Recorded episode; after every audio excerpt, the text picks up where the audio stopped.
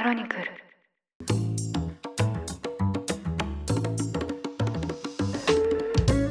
おはようございます。3月14日火曜日ニュースコネクトあなたと経済をつなぐ5分間。パーソナリティの竹村由紀子です。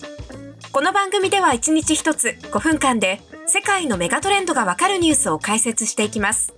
朝の支度や散歩通勤家事の時間などにお聞きいただけると嬉しいです。先日スキー仲間に誘われて恒例の越後湯沢旅行をしてきました。仕事も年齢も全然違うメンバーが年に一度まるで親戚みたいに取り留めもない話をしてスキー場で数日間過ごす。これ結構ねいいんですよ。同世代や同じ仕事の人と話しているとどうしても隣の芝っていうのは青く見えるもんなんですけど参加者にはですね昔伝説の音楽番組ベスト10を担当していた往年のテレビマンとかバブルに翻弄された不動産屋さんなんかもいて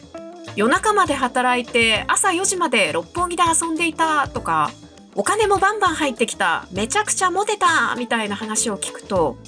もはやなんかきらびやかすぎて全然羨ましいって思わないんですよね。しかもその後のバブル崩壊とかですね、結婚、離婚、病気とか、そういう人生の引きこもごもを聞くにつけ、当たり前なんですけど、人生いい時もあれば悪い時もあって、隣の芝の色を気にする必要全然ないなぁと改めて気づかされました。しかも大体の話はスキー場のリフトに乗りながら話していますから、深刻な話題も軽いノリで終わってリフトを降りてゲレンデを滑走しているとまあ大体の問題はどうでもよくなるっていうそんなこんなで大いにリフレッシュをしまして非日常から元の毎日に戻ってきましたさて今日はこちらのニュースをお伝えします中東で長年ライバル関係にあるイランとサウジアラビアが10日中国による仲介で外交関係を正常化させることで合意しました。両国は中国の首都北京で会談後、共同声明を発表し、2ヶ月以内に双方の大使館を再開する予定だとしています。そもそもイランとサウジアラビア、いずれもイスラム教の国なんですが、イランはシーア派、サウジアラビアはスンニ派が主流で、宗派が異なります。このシーア派とスンニ派は競技に大きな違いというのはないものの、長年、石油資源などの利権や政治的影響力をめぐって対立を続けてきました。こうした中、イランとサウジアラビアは2016年、断交を発表。これは、サウジアラビアでイスラム教シーア派の指導者が処刑されたことを受け、イランのデモ隊が首都テヘランにあるサウジアラビア大使館を襲撃したことがきっかけでした。その後、両国は近隣諸国を巻き込む形で代理戦争を展開。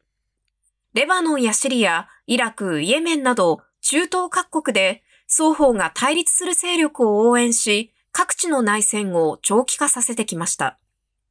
特にイエメンの内戦では、イランが反体制派勢力シーア派の武装組織フーシ派を支援。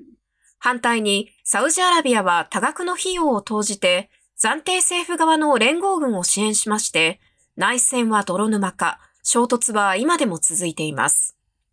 そのため今回の国交正常化により、イエメンの内戦が終結に向かうのかが注目されています。ということで、イランとサウジアラビアという7年間にわたって敵対していた中東の産油国が国交正常化に合意したという今回のニュース。両国の共通点は中国の巨大経済圏構想、一帯一路への参加です。どちらも中国に石油を安く輸出する代わりに、インフラ投資を得る長期間の協定を結んでいます。イランは反米という共通点で中国とつながっていますし、サウジアラビアも2018年のカショギ記者殺害事件をめぐって、ムハンマド皇太子の関与を指摘するアメリカとの関係に亀裂が生じまして、国際社会での立ち位置を求めて中国との関係を強化してきたこのような背景があります。こうして中国はですね、イランとサウジアラビアにとって主要な石油輸出国の地位を築いてきました。そして今回、アメリカが長年にわたり圧倒的な影響力を及ぼしてきた中東で外交的な白星を上げることに成功した格好です。ただ、これはですね、核開発を阻止するため、イランを孤立させるイラン包囲網の構築を図ってきたアメリカにとっては外交戦略的に大きな痛手となります。